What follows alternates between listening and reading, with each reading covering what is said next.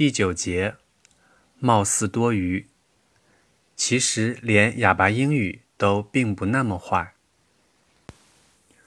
在相当长一段时间里，我的英语正是很多人所不耻的哑巴英语，可连这个都没有成为我使用英语的障碍或者负担。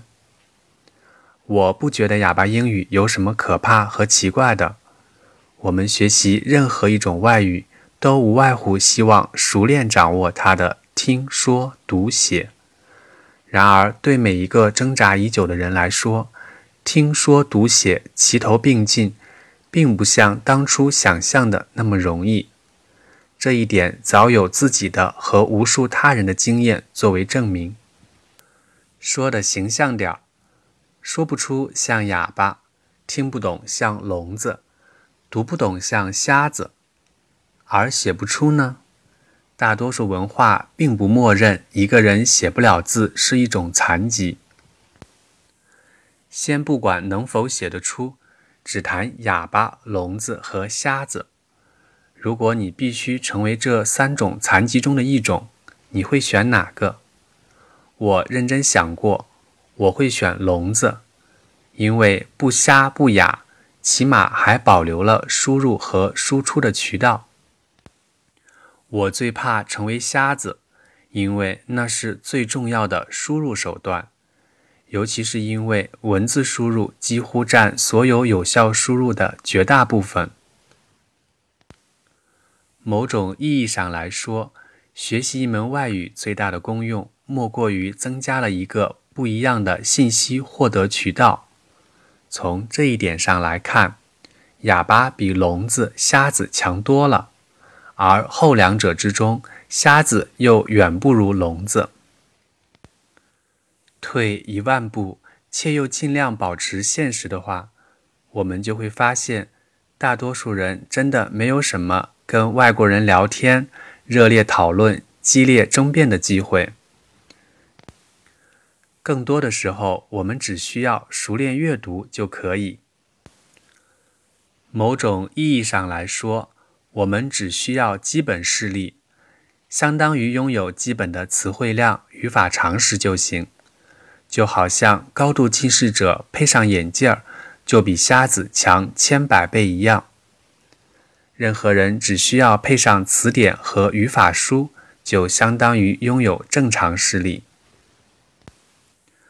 既然学了，用的越好越开心，这是每个人的正常心理。但所谓的英语好，其实很难有一个统一、清楚且有意义的标准。既然如此，就不要在意它了。好不好又怎样呢？反正得用，用着用着就好起来了。管它好到什么地步，反正比原来好。或者换另外一个角度来说，够用就好，因为够用就可以开始用了，不停的用就有不停改进的机会和可能。我自己的英语发音尽管在不停的改善，但从未标准过，甚至就没有好过，顶多是处于可接受之状态。我的词汇量也从未大到惊人的程度。别看托福 GRE 的成绩已经非常变态，那是因为职业需要考了无数回后而达到的水平。但平日里细读英文文献的时候，还是经常需要借助各式各样的电子词典和在线检索工具。在写英文文章的时候，推敲和审阅所耗费的精力是写中文文章的若干倍。在只能用英语交流的场合出现之前，一定要花费大量的时间精力去做功课。事实证明，否则一定会出各种各样的差错。事实上，我自己的英语从来就没有好过。尽管我已经在留学考试培训行业里工作将近十年，期间学生无数。其中每年都有许多留学考试高分甚至满分得主，每年为上千名高中生做留学申请文书辅导。最近几年开始，又每年至少去美国两次，与各个高校的 A.O.